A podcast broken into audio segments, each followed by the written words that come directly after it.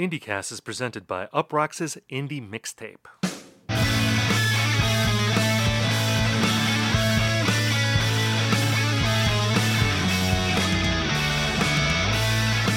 Hello, everyone, and welcome to IndieCast. On this show, we talk about the biggest indie news of the week, we review albums, and we hash out trends.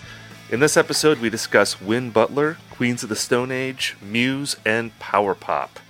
My name is Steven Hyden, and I'm joined by my friend and co host. He's a big Yung Gravy fan, Ian Cohen. Ian, how are you? Yeah, I just I, I, think we need to be clear right off the bat that by mentioning Yung Gravy, we're not trying to glom on to TikTok trends, but this is a guy from Rochester. Well, we're not trying, but we're also not not trying. Yeah. I mean, if we if we do it accidentally, then we're not going to kick those listeners to the curb. If we get some of the TikTok teens listening, because I guess we should put Yung Gravy in the description of this episode just for the SEO potential. Yeah. And failing that, like maybe we'll get the audience that was like stoked to see him go to the VMAs with Addison Rae's mom, who by the way is 42 years old. That's how old I am. Like What? Y- yes. She's 42. She's 42. Uh, I, I'm I feel like that's what I saw. Um, so I am almost 3 years older than Addison Rae's mom. Yes.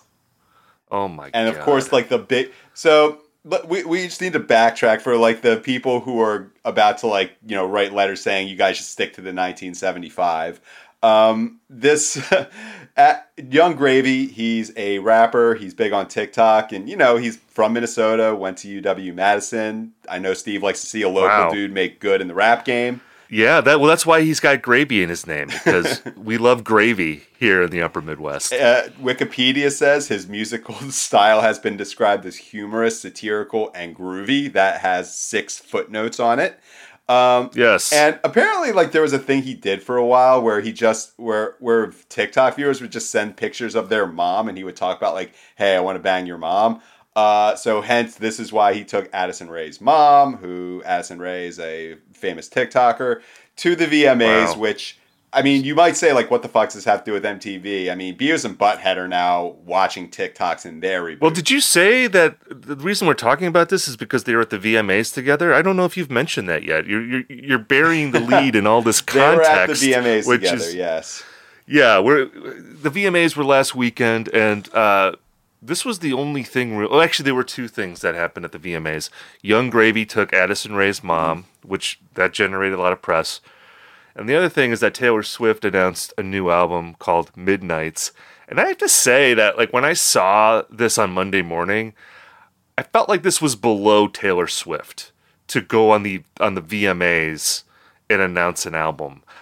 The VMAs are a zombie award show at this point. I have no idea why this thing still exists.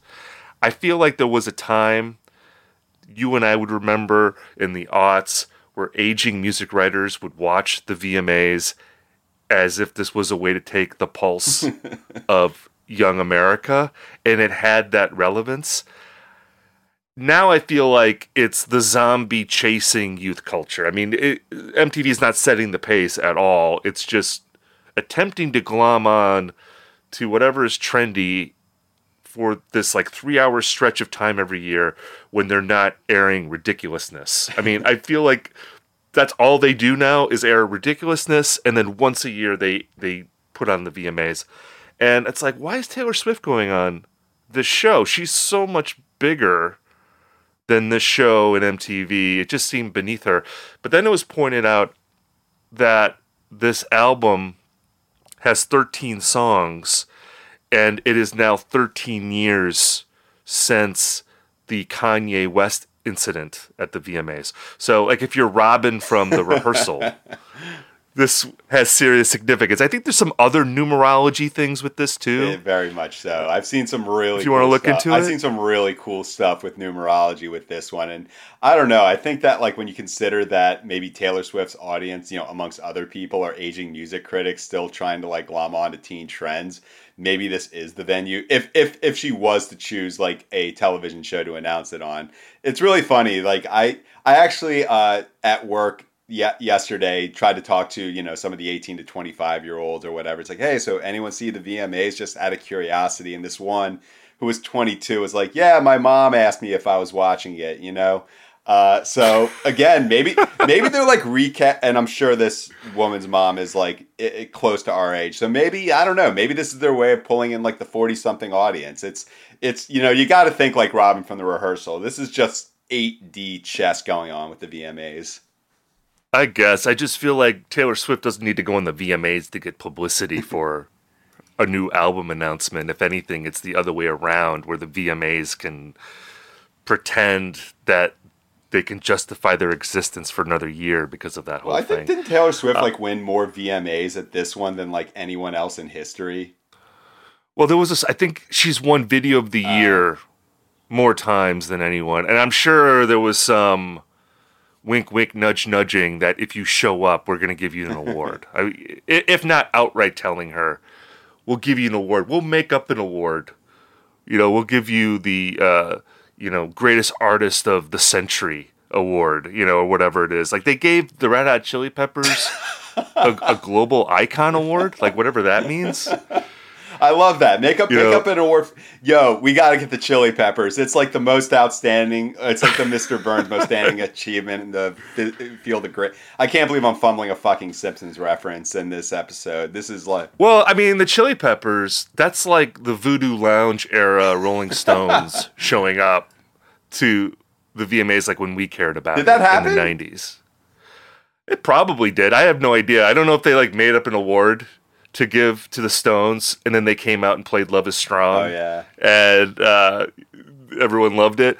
Uh, but you know, hats off to the Chili Peppers. I, I hope they put that global icon award in a safe spot. I wonder, like, if John Frusciante was thinking, like, oh, why did I come back to this? I, I don't want to get a global icon award Yeah. at the VMAs. Well, maybe he did. but that's like part of the.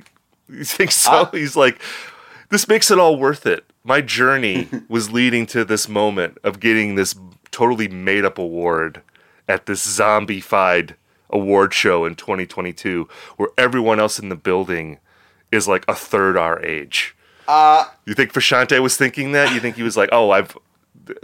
I, I feel fulfilled in this moment. I feel like trying to predict what's going on in John Frusciante's mind is fool's errand. So, um, uh, but you know, also I just Yeah. love the, the other thing I love is that like they gave some sort of like lifetime achievement award to Nicki Minaj, who then like proceeded to perform like a shit ton of songs she has publicly said that she doesn't like. So, I think I, I think if there's any sort of encapsulation of the VMA experience in 2022, there it is.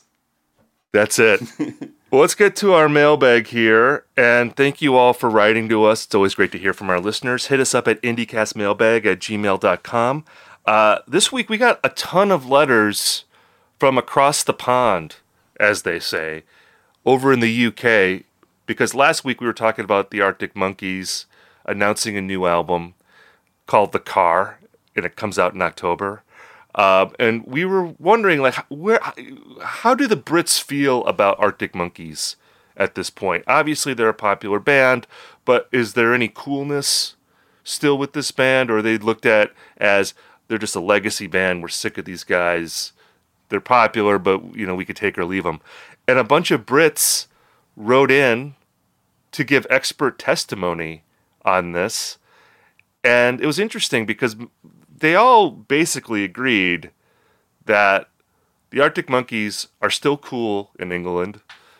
Although, if you are a stuffy record store clerk type, you look down on them maybe at this point, while still valuing the first two records. But, you know, AM era, maybe a little too big, not into it anymore. Uh, so we got a bunch of letters. It was great to hear from our British listeners, um, or not just British, just UK in general. Uh, it's just nice to know that that people all around the world are listening to the show. It's really great, and we wanted to read one of the letters here. This is uh, probably our favorite letter that we got. Do you want to read this letter? This is from an Arctic Monkeys fan. Named Chris in North Ireland. So, uh, hi, Steve and Ian, Yes. or and maybe they pronounce it Ian there. Maybe that's how I think it's pronounced. in, it, in answer to your question about whether the Arctic Monkeys are considered cool in the UK, Steve had it bang on the money when he compared their fan base to that of Oasis. They're more of a Ah. lads band, big with more middle of the road indie crowd here, and, and no East London hipster worth their salt would go to bat for them, with the possible exception of nostalgic value for the first two albums. I had a conversation with a very sniffy record store clerk in Hackney. Just uh, what a sentence. Uh, I love when it. Their fir- when their last album came out, which confirmed it. I think a lot of their streaming numbers are down to their popularity in Latin America and Australia, borne out by their upcoming tour stops. Big fan of the show. Happy to answer any future questions about indie UK fan bases. Incidentally, I used to be neighbors with Matt Healy when I lived in London. Very nice guy. He paid for our shared garden wall to be repaired when it collapsed. Wow. Talk about burying the lead. I know, dropping the mic there with the incidentally, with some inside uh, Matty Healy knowledge, and you know that's gossip, I guess, but that's like nice Yeah, gossip. good for him. He's buying a the wall, although it's it's it's his wall too, though it sounds like, and he is the pop star. He ought to be paying for that. So I don't want to give him too much credit, but you know, Chris says he's a nice guy. He's our Northern Ireland correspondent, so we'll take him at his word. Um, so yeah, so again, he was confirming our suspicions from last week that this is a band that, like Oasis, considered a lads band. Like Chris says, kind of like a middle of the road indie fan type band. If you're more uh, on the discerning side or more of an underground person, maybe you don't like Arctic Monkeys if you're in the UK or you're a little suspicious of them. But otherwise, just a real band of the people there in the UK. Yeah, and boy, is there anything more validating than having our opinions, uh, you know, given to a UK person and them saying we got it bang on the money. Uh, we we are very chuffed about that. I think that's how I think that's how we use the word. Um, but yeah, I think that it, uh, this gets into the whole like uh, the whole c- consideration of like what it means to be cool because you know what like I think when you say like lads band uh, they people probably think Oasis is super cool. The Arctic Monkeys are super cool, and then there's like the question of like whether they're hip or not. And so, I think it's this is a really interesting discrepancy between like what Chris describes and now now that the Arctic Monkeys are like not in their AM phase anymore. I feel like they're like almost crossing over to become a critics band. Like especially the new single, it's like not all that different than what Father John Misty is doing in terms of sound. Um, they've had just so many interesting uh, phases of their career. Like you know, the in the beginning, like uh, you know, the nostalgic value of their first two albums. Like this is when they put out their first album, and you know, the NME gives it like a twelve out of ten, like two months before it comes out, and then they're kind of like falling off in popularity. Then AM makes them super huge in America.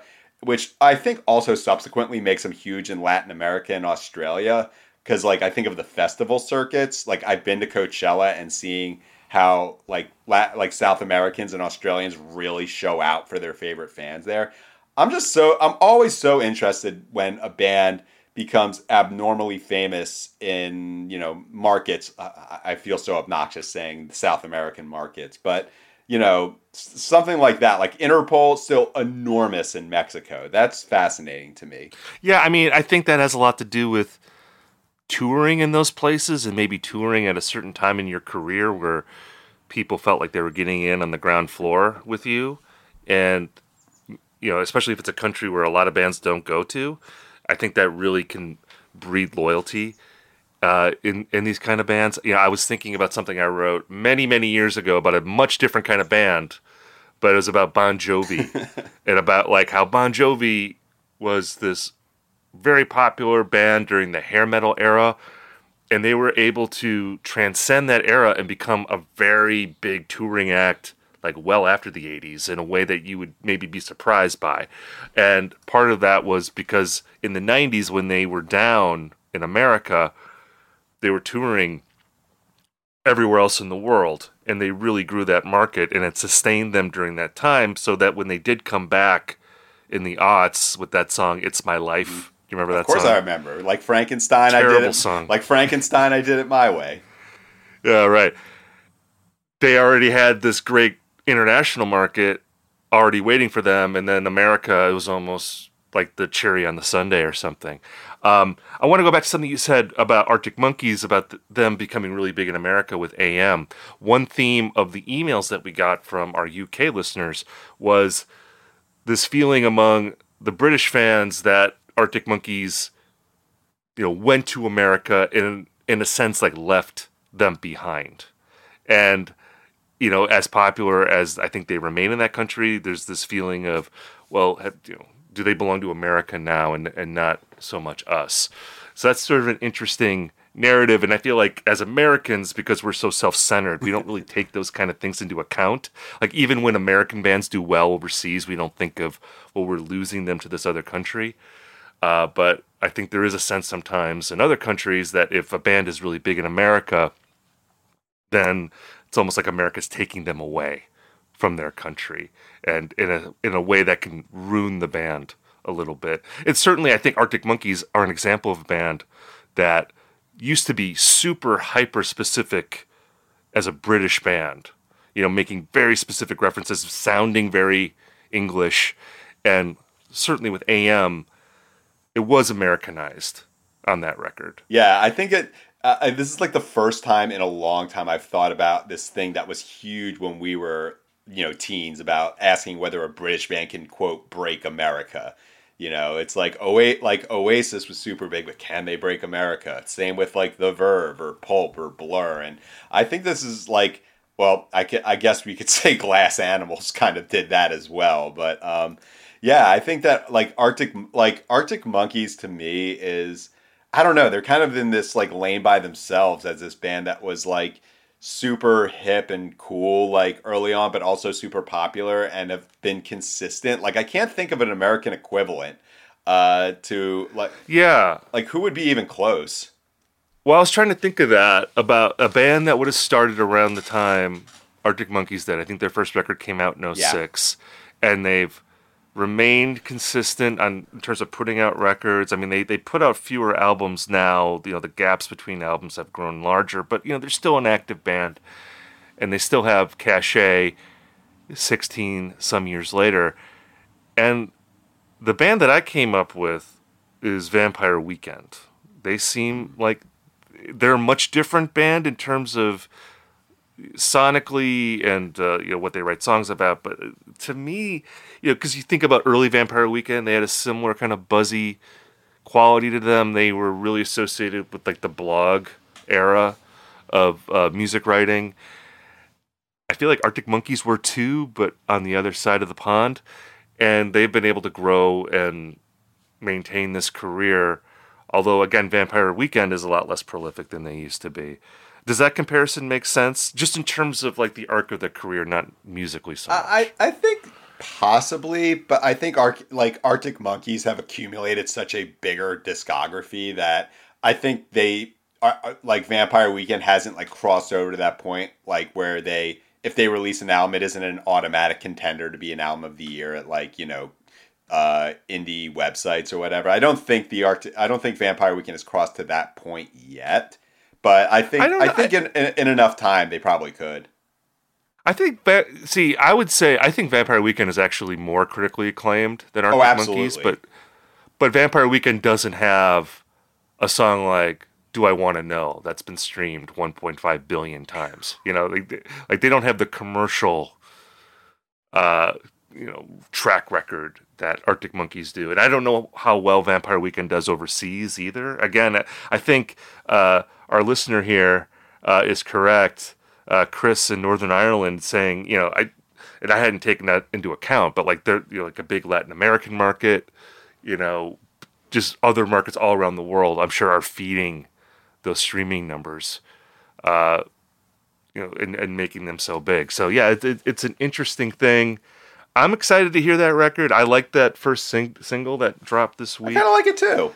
Like you said, it is very uh, it's like a loungy pop song. It is similar in some ways to the previous record, uh, Tranquility Base Hotel and Casino, although it doesn't have the sci-fi element of of that record. Uh, I am curious if they are going to be returning on other places on the new record to that leather jacketed sound of AM. You know, are there going to be any like riffy type rockers? on there because there were none on Tranquility Base. I feel like there needs to be some on the car.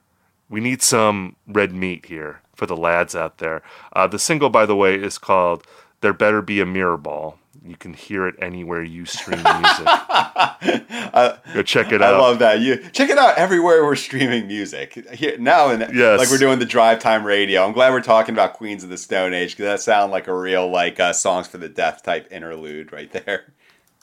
Well, before we get to that, we need to talk about the biggest indie news of the week, which is the uh, the allegations against Win Butler of Arcade Fire.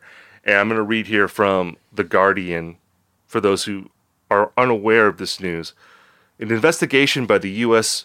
music publication Pitchfork found that four individuals, aged between 18 and 23 at the time, alleged that Butler behaved inappropriately. The three women and one gender fluid person accused the singer of exploiting his fame and their fandom, including un- including sending unwanted sexual messages during incidents that occurred between 2015 and 2020 when Butler was between 34 and 39. Butler said the relationships were consensual. Quote, it, it is deeply revisionist and frankly just wrong for anyone uh, to suggest otherwise. Um, if you haven't read the Pitchfork story, uh, which dropped last weekend, I recommend doing so. Uh, it's a pretty gross story. Uh, it's very specific. Uh, it, it outlines behavior that uh, seem to have been there seemed to have been a pattern of this with Win Butler uh, for several years. He talks also in that story about substance abuse, and apparently he's in recovery. And I don't know. I think he's making a connection to his behavior at the time to his uh, drinking. Uh, so I mean, the, the the what's outlined in the story again, I think it speaks for itself. It's a very damning story. I think Win Butler's reaction to it uh, in Arcade Fire in general um, hasn't been great. I'll just say it that way. Um, I am curious to talk to you, Ian, about where do you think this puts Arcade Fire moving forward? Uh, do you think this is something that they can recover from? Um, like, are they canceled? To use an overused word at this point, like where do where do you think the band goes from here? I think we we have to state first and foremost that like a- as you said, the accusations or the allegations, whatever you wanted to call them, like they're pretty damning. They're pretty specific. It's like it it, it pretty clearly represents like a pattern that was going on over the span of several years, and whether or not it was like due to um, you know you know alcohol or drug abuse or depression or just like straight up midlife crisis i think we can say that like this stuff doesn't seem to be coming out of anywhere. And so like i just want to say that first and foremost before we get into you know the question of like what this means for arcade fire. Um you know i i, I hate bringing up this example but i think it's instructive. Like um in this new venue that opened up in San Diego, we're getting like a Ryan Adams show. Uh, apparently, he's like selling out venues across the country, um, and I feel like the response to like his uh, allegations were like much more strong, perhaps because his music wasn't as good lately. But you know, with Arcade Fire, I think if they they played a show, I think the night before we recorded this episode in Ireland, um, and Yeah. for a band that In Dublin, yeah, and for a band that seems to like want to tweet through it, for lack of a better term, like you probably couldn't come up with like a better uh, scenario. They're going to be in Europe for a couple of weeks, maybe even a few months. Their first date is in uh, October, late October in DC. So first American date. Yes, the first American date, and that I think that gives them enough time to like get a temperature check. Like I think with this band, even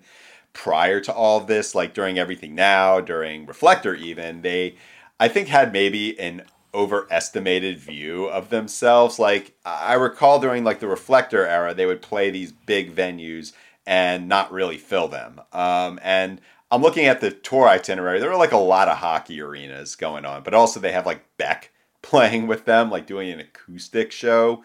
Um, yeah, I think with I think with Arcade Fire here, I don't know. You you made a point like while we were discussing this that like people seem to want this like sports like a like the like the version of like Roger Goodell like laying down some sort of like suspension for Arcade Fire, like what's appropriate for them to show penance and at the end of the day, it's just going to be about like whether Arcade Fire fans give a shit. Um, and I think it seems like the band is relying on the fact that the people will stick by them. As a matter of fact, you're I'm looking at this article that you shared.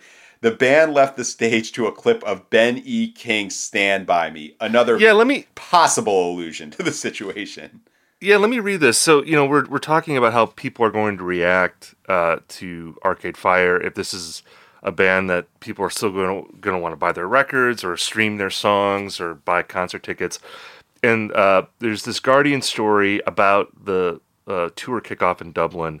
There was a reporter there, and uh, he writes that before the show, like Will, like Win Butler showed up, and he like walked around the arena and he was greeting surprised and delighted fans. One woman who just minutes earlier had learned of the allegations via Twitter posed with the Grammy winner for selfies, beaming. She would read about the allegations after the after the show. She said. Asked by The Guardian if he would address the controversy from the stage, Butler paused, shrugged, offered a handshake, and walked away.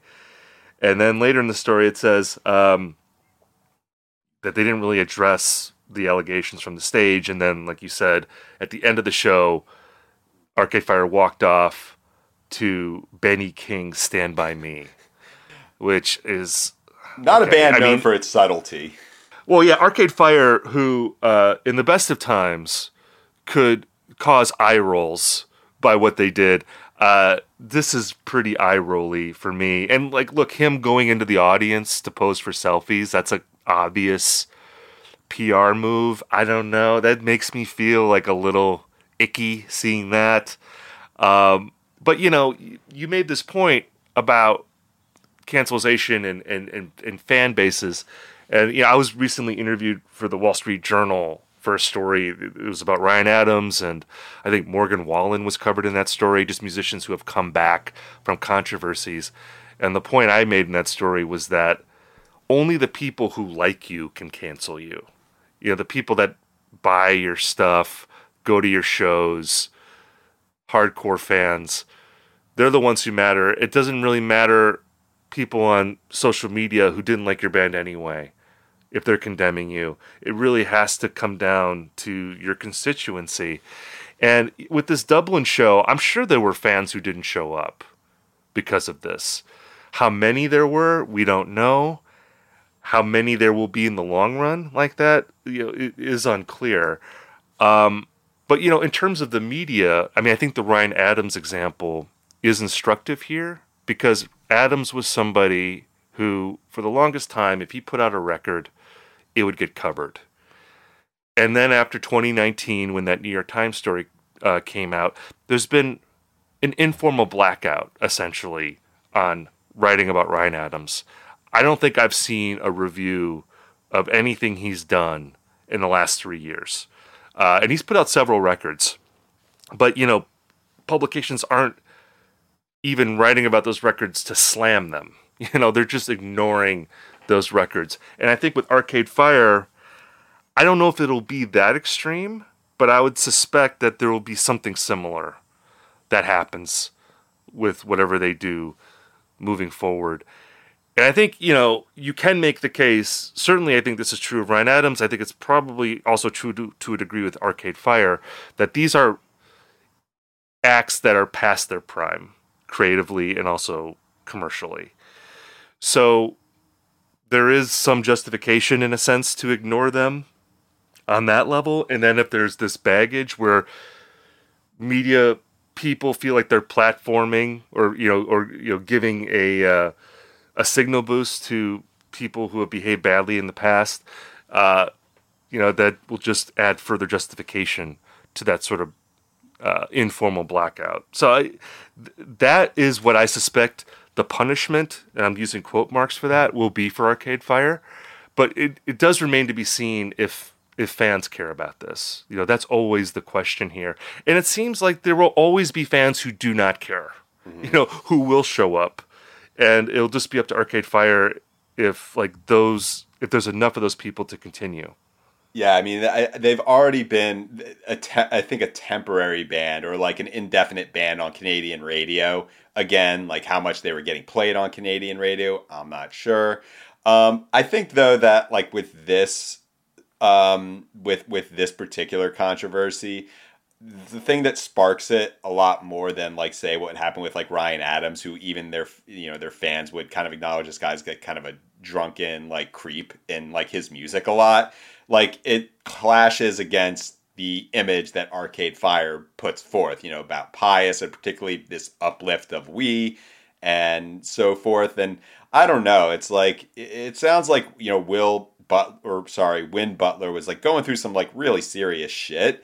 And the fact that like the the records like don't address it at all and like go kind of completely against it to present this false sort of narrative about what the band's mind state, um, I think makes it a offensive's like the wrong word, but it just sort of reminds me like what happened with like Pinegrove that like people feel a lot more outraged about this stuff when it com- when it directly contradicts the image they put forth on on on record.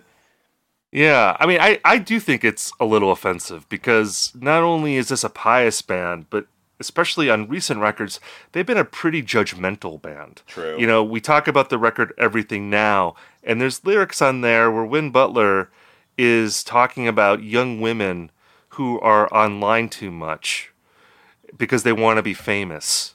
And here he is behind the scenes while that record is being made, picking up on young women that are fans of his band. I mean, there is an obvious disconnect there that is like pretty gross and like awful.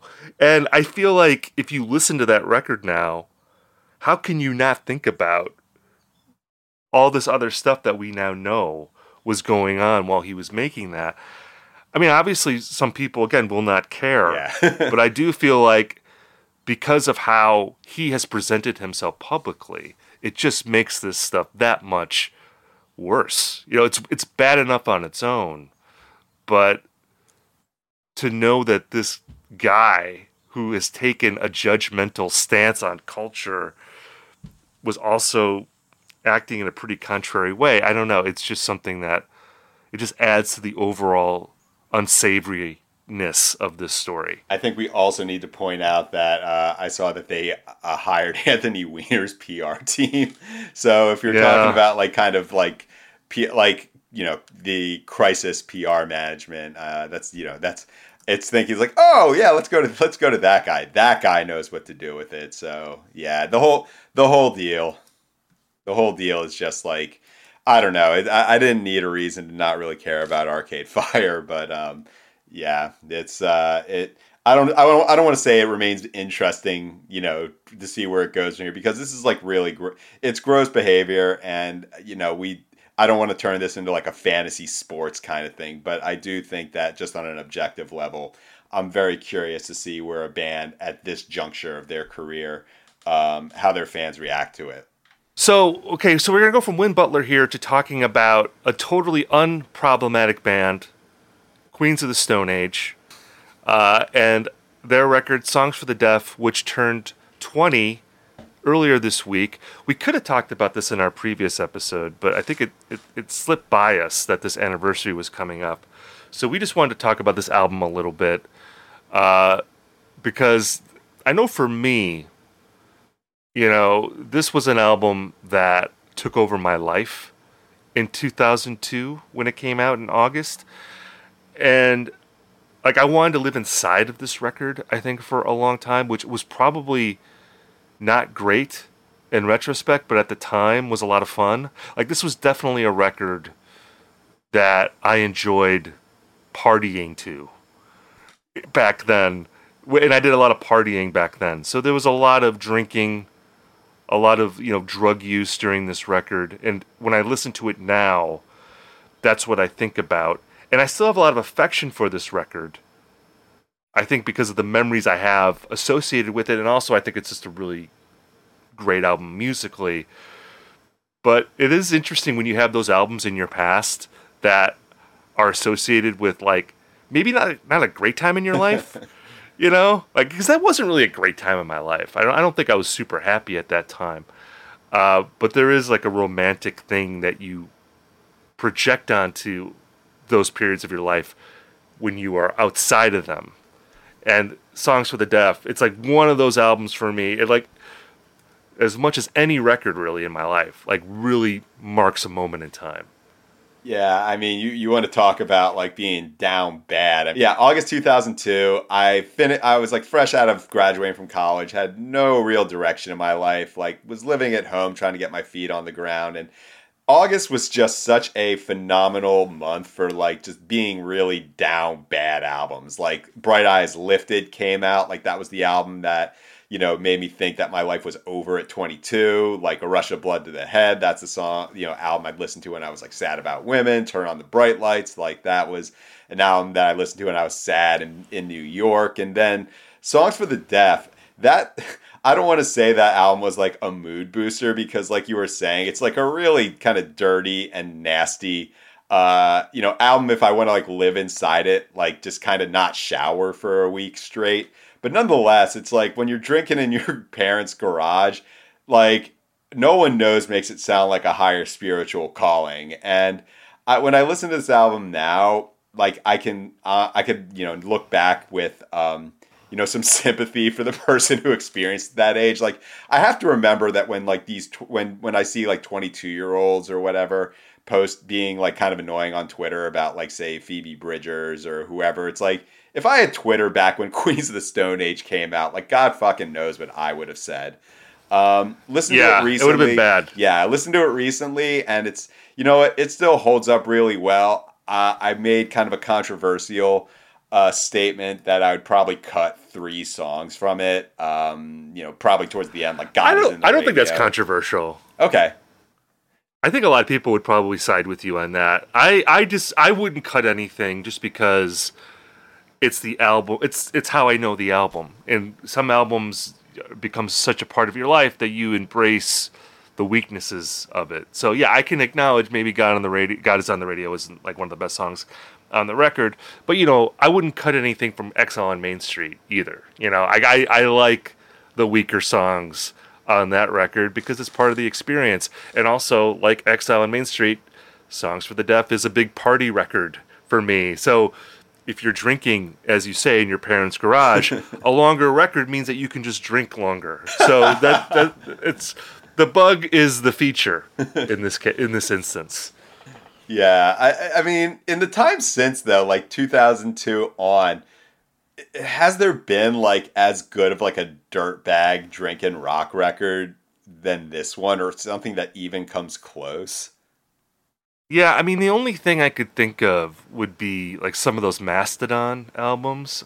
Although even that is like a while ago now. Like you know, like Leviathan or Blood Mountain. You know, those occupy a similar lane for me. Uh, but yeah, I mean that kind of record. You know, it's become a rarity because you know they were classified at the time as stoner metal, and I feel like most metal now it doesn't really sit in that lane. I, the difference with Queens of the Stone Age is that Josh Homme has like a really pretty voice, and most metal or hard rock singers are screamers now. They don't have that sweet element to go with the sleaze, and I think that was always the secret sauce for Queens of the Stone Age that there was this sweetness there that went with the sleazy and the evilness of the music, and most people just want to go evil now. Mm. So that to me is like what separates them and makes that a strong record. Uh, even with again all of Josh Homme's baggage now, and Nick I mean, Oliveri, yeah, you know, Nick Oliveri, yeah, that's a whole other God nightmare right there. Yeah, again, like this, yeah, particularly this lineup I mean, like Nick Oliveri was so problematic that he got kicked out of Queens of the Stone Age. Yeah, you know that that that that says it all right there. The Dave Mustaine of our era, like getting kicked out of Metallica for being too drunk. Yeah, or uh, the Steven Adler of uh, Queens of the Stone Age. Uh, but again, we have to. I, I feel like we have to tip our cap to that record. It was a big record for both of us. So songs for the deaf. We would definitely put that in the IndieCast Hall of Fame, maybe in its own wing. You know, it's like the uh, the Queens of the Stone Age wing of the IndieCast Hall of Fame. Although that, that record's probably too famous to be in the hall, but maybe it would get in anyway. Uh, let's talk about the new Muse album. Let's talk about the new uh, Muse album, man, because people, I, I, think we've gotten like more on Twitter requests to talk about the second, to do a 10th anniversary Second Law episode than like literally anything else. Yeah, well, we that, that used to be a bit on the show, and then we stopped talking about it, but we still get listeners who want us to talk about it, and that is coming up in September, by the way, the the the tenth anniversary of the Second Law. So we will have to talk about that. I think absolutely will. The September. people demand it. It is the hold on here, the will of the people that we talk about the second. Okay, I, I, I'm gonna Yes. like clock off. That was like the that was maybe like the dumbest joke I've ever made in the history of IndieCast. Like save this for posterity. Well, the episode's the episode's not over yet, so don't call it too early. There could be dumber jokes ahead of us. Will of the People, by the way, is the name of the new Muse record. It's the ninth Muse record. It's been described by the band as a greatest hits album of new songs, I love that. which I love the boldness of that. And look, I this is a band that I like talking about because well, one, I think that they were a legitimately good band in the aughts. I'll defend aughts era Muse records like Origin of Symmetry. I have a really soft spot for Black Holes and, Re- and Revelations. Knights of Cydonia was definitely a, ca- uh, a song I blasted in the car in the mid aughts on many occasions. Um, and in recent years, I feel like there's been this knowing campiness that has settled in with Muse, and, and there's always been some element of that with this band. Even like you know, you see the video for Knights of Cydonia, very campy video. I mean, they're in on the joke, but I feel like it's gotten more extreme and it's starting to feel shticky with this band. And you know, this new record, it feels to me like this is basically a COVID era record and an anti shutdown record, although it's not explicitly that. It's a record that's about striking against over controlling governments, governments that want to crush people. Uh, you know, there's a song, the second song on the record is called Compliance. And it kind of reminds me of like, this is a very specific reference that no one will care about aside from a few people. But like, you know, like w- when Styx did their concept record in the early 80s, like with the song Mr. Roboto on it. And I can't remember the name of the Kilroy was here. should I cannot fucking believe I know that off the top. like you, you Holy yeah, shit. that's like the only you got that. Kilroy that was, the here. Only that's the only Styx album I know of because of Mr. Roboto. So yeah, let's, we Okay. can't, That's we can't do a Styx Wow. deep dive. That's amazing. That's I love that you were able to pull that out of the ether.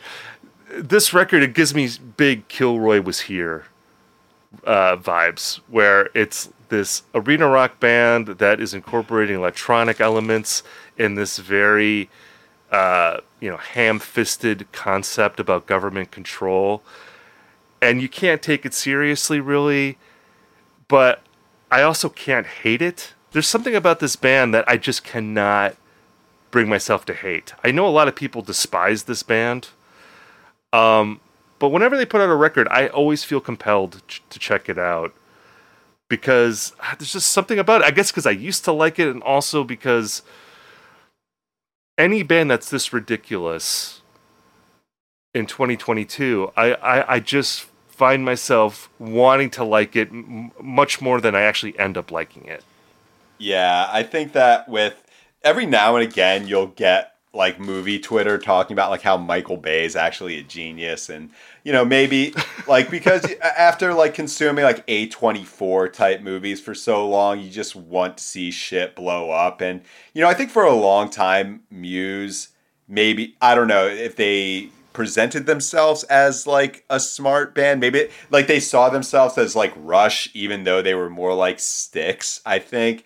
And at a certain point I think it was maybe uh, you know after Drones which was their album in 2015 which the cover is just un unfucking believable it's like a joystick like a man being played like a joystick I think that like Yeah. they're not that dumb and i think when they realized that like they could be in on the joke um, i think you saw like a real turning point as far as like you, the, the way you know critics treat that band because you know once a band starts making fun of themselves it's like no fun to beat them to the punch anymore and so you know like they i think with this record uh, the first song is like a pretty obvious the beautiful people ripoff The last song is called. Yeah, it's egregious. The last song is called. it's an egregious ripoff. Uh, the last song is called "We Are Fucking Fucked."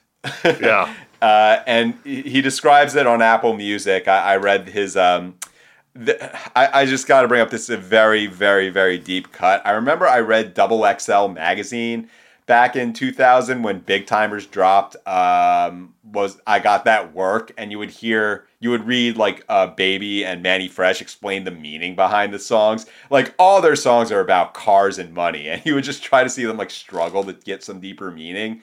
We Are Fucking Fucked is described by Matt Bellamy as this um, all these natural disasters, all this stuff that's happening, civil unrest, blah blah blah. So that is Yeah. our that is one of our great thinkers, one of our one of our leading minds of uh, rock music. And you know what? Like I just I, I just love beholding this album just in terms of like you know if you've ever like played an acoustic guitar maybe tried to put a song together, the like how does this stuff actually happen? You know like how do you get like people in the studio together and conceive of a song like we are fucking fucked and like yeah this is this is what we were going for right here. It's just it's just really it's like almost watching like the rehearsal to use that uh, reference again and just to say like how did they do that you know? Just objectively. Yeah, there is a combination with Muse where, again, there's a knowing campiness to it. At the same time, if you're a certain kind of person, this is a band that you can really take super seriously. Like, one person who loves Muse is Glenn Beck. I don't know if you've seen this, but there's a video of Glenn Beck. You can look it up on YouTube where he just talks about how profound Muse is and it's because of this strain of anti-government rhetoric in their songs and how you have to stand up against forces that are trying to control you. So if you have someone like glenn beck who likes to stroke his chin a lot and talk about the same things that interest matthew bellamy you know there is this confluence of like dumb smart guys or smart dumb guys. I'm not sure exactly how that balances but there I'm sure there's like a strain of like libertarian who just loves Muse, and it's probably like like that constituency is probably like this is like the greatest band in the they're ju- world. they're just And asking questions muse They're just asking questions, and again, you know, I can't quit them. I'm sure there's people who are like, "Why are you talking about Muse?" Which, by the way, this is going to be like one of the biggest rock records of the year, so that's another reason to talk about it.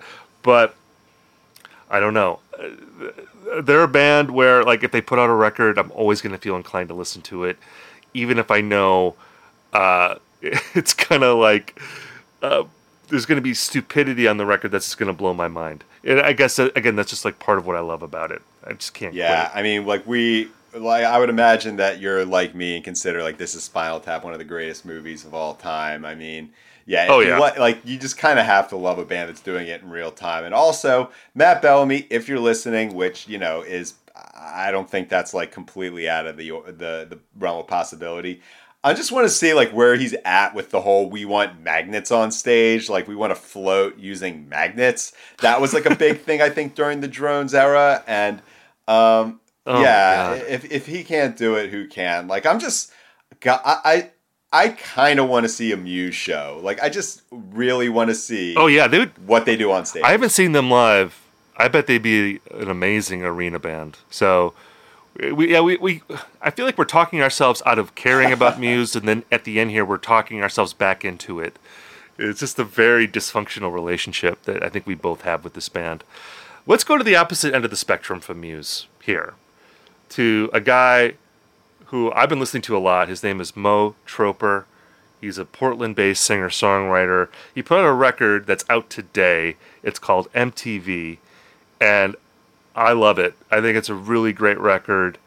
And it's interesting with him because he's had, I think, a, a fairly long career. He's been putting out records and also playing in other people's bands. He came, uh, like, onto my radar in 2021 when he put out a record called Dilettante, which has 28 songs that go by in 50 minutes. And if that's giving you Guided by Voices vibes, then it should, because there is a GBV element to what Mo does. He writes very short songs.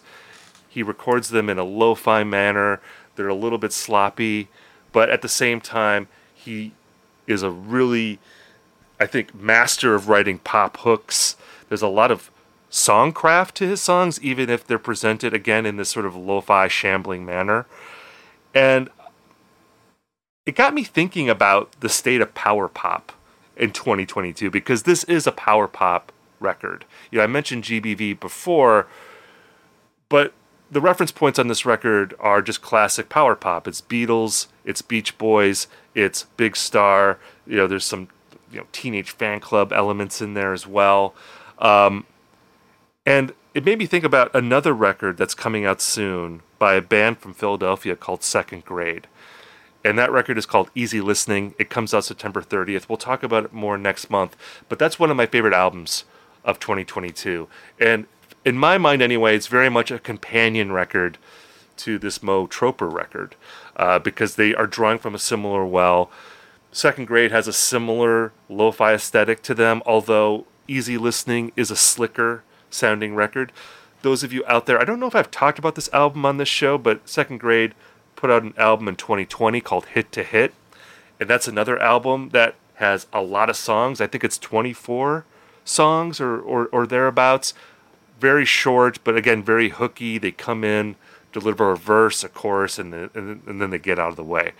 Um, I was wondering if you've heard this Mo Troper record, what you think about it, and if you have any feelings about power pop because it does seem like there's like a bumper crop here of like really great power pop records and we don't have that every year there's always power pop happening somewhere but i feel like these two records are like really good examples of the genre I think that power pop has been this uh, subgenre that's been on the radar for a while be- for me because every every few years there's like this exodus of hardcore bands into some other sort of genre. Like there were hardcore bands that like wanted to sound like grunge back in like say 2013, and then Bruce Springsteen and shoegaze, and then all of a sudden there were like a lot of hardcore bands that like wanted to sound like Teenage Fan Club. Um, and so you would get a lot of uh, bandwagon s talk. Like, let me just be abundantly clear. Like, when hardcore bands start trying to sound like Teenage Fan Club, it's usually pretty bad because all it means is that they're just like kind of slowing down the tempo and adding an acoustic guitar and like they don't really have the hooks. Um, but what with, with this kind of newer crop of things, um, I think it gets more into not like the power pop as like you know as like teenage fan club or like fountains of wayne but more the kind of guided by voices um you know side of things which i find to be inherently interesting because um there are two types of power pop i think there's like the craftsmanship type with like you know I, I see that as kind of associated with like you know largo in la that's like where you talk about like adam schlesinger um, you know, rest in peace. Um, but you know, Fountains of Wayne for all their great songs. They wrote some like really fucking terrible songs as well. Um, and there's like you know Jellyfish or bands like that who. I, that stuff just leaves a bad taste in my mouth because I, I just think of like being harangued by critics who can't figure out like why Matthew Sweet isn't as big as say Nirvana. Um, yeah, but like no one's no one's doing yeah. that anymore though. I mean that like like power pop. This is I feel like it's as niche like nichey as it ever has been. You know, like we are probably among the handful of critics who would even talk about this. You know, probably because we come from a generation where there was a Fountains of Wayne or a Jellyfish or a Matthew Sweet. And by the way, I like all of those groups. I also have to shout out Sloan, who I think classic, is, yeah probably the best power pop album like band of like modern times. They have a new album coming out, I believe, in October. They've released some singles this month that are really quite good. I mean, they're a very consistent band. I love the fact that they're still around. I think the 30th anniversary of their first record, which is Smeared, came out in '92. I think it comes out. I think the anniversary is this uh, around the same time that the new album comes out. So they, they they've been around. Uh, for a long time. But you know, it's interesting you bring up Guided by Voices, and you know, I was talking about them too. You know, they aren't really a power pop band in my mind. I mean, they have elements of that in their sound. But what's interesting about people like like Mo Troper and Second Grade is that I think they're taking the aesthetic of Guided by Voices and applying it to power pop. And I think what that does, which is good, is it just makes this music a little less precious and a little less shiny and slick. I think the downfall of this kind of music is that sometimes it can be a little too straightforward and it ends up sounding like the Friends theme song, you know, which I kind of, I mean, I don't mind that. That's by the Rembrandts. They're a power pop band. They have some other good songs. But, you know, it, it gets into that vein and it gets like a little hard to take. But on like the Mo Troper record in particular, he's writing really good songs, but they also sound pretty mm-hmm. fucked up and noisy. And I think that combination of noise and melody, I mean, that's the peanut butter and jelly of indie rock. I mean, that's those things always go together well, and he's able to do that. I think in a really like real way that's that's effective. With second grade, they do that too. Although I think their new record is a little more on the melody side, and because the melodies are so good, that record I think just works like gangbusters. So I'm I'm excited to talk more about that record when it comes out next month. But uh, yeah, this Mo Troper record get him on your radar if you like this kind of music because MTV really good record. I I, I think Dilettante is really good. He has other albums that, that came out before that, but I can definitely uh, stump for those these last two. I they're the ones I've listened to the most and I've really enjoyed them. I'm gonna have to throw in uh, Dazy as well, like D A Z Y. Last year they put out a record, I believe, on cassette or something like that. Um, and hopefully they have a new record coming out as well. They it was Maximum Blast Super Loud, the first 24 songs. Uh, this came out last year and a lot more kind of punkish, but you know, if if you like uh, second grade Mo Troper, that's another band I've, I've got my eye on as well. Do you think that a band, you know, just to go into the emo realm here for a second, Thank do you, you. think a band like Joyce Manor has any power pop? They're called pop punk, but I feel like especially as they've evolved, that it feels less punk and more power pop at times to me. Absolutely. I think Million Dollars to Kill Me um, was their attempt at making like a big star record. Like, you know, when I interviewed Barry Johnson of Joyce Manor, he said that explicitly. Also, when we talked, like back when I interviewed him, I think in 2014, uh, when they put out Never Hung Over Again, uh, we talked about the Guided by Voices comparison. You know, they're a band that they like, and, you know, the difference is that you know, Guided by Voices songs are 25 songs long and Joyce Manor albums are 10 songs long. And I'm like, you know, what do you think about like Guided by Voices and the fact they put so many songs? He's like, don't you wish they wouldn't? So he described his albums as like Guided by Voices if they like kept all just like the really great songs. So I'd absolutely they're they're huge teenage fan club fans. They love Weezer. Like they're definitely power pop, but I think that a uh, million dollars to kill me was kind of indicative of like how,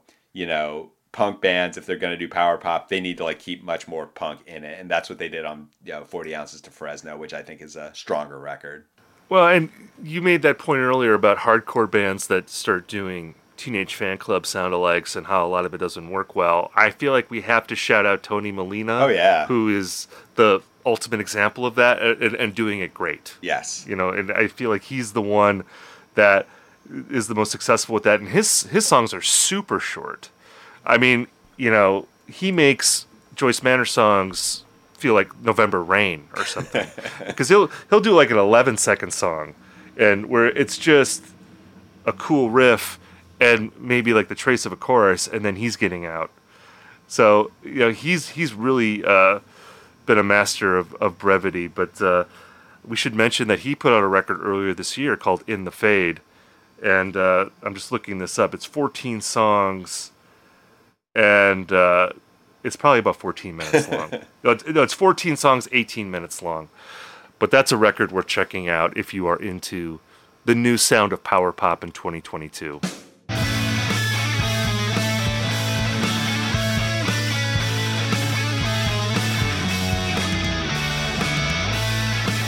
We've now reached the part of our episode that we call Recommendation Corner, where Ian and I talk about something that we're into this week. Ian, why don't you go first? All right, so um, you know we, we got a little bit of a blowback uh, for me always uh, pointing out what like unlistenable emo in Recommendation Corner.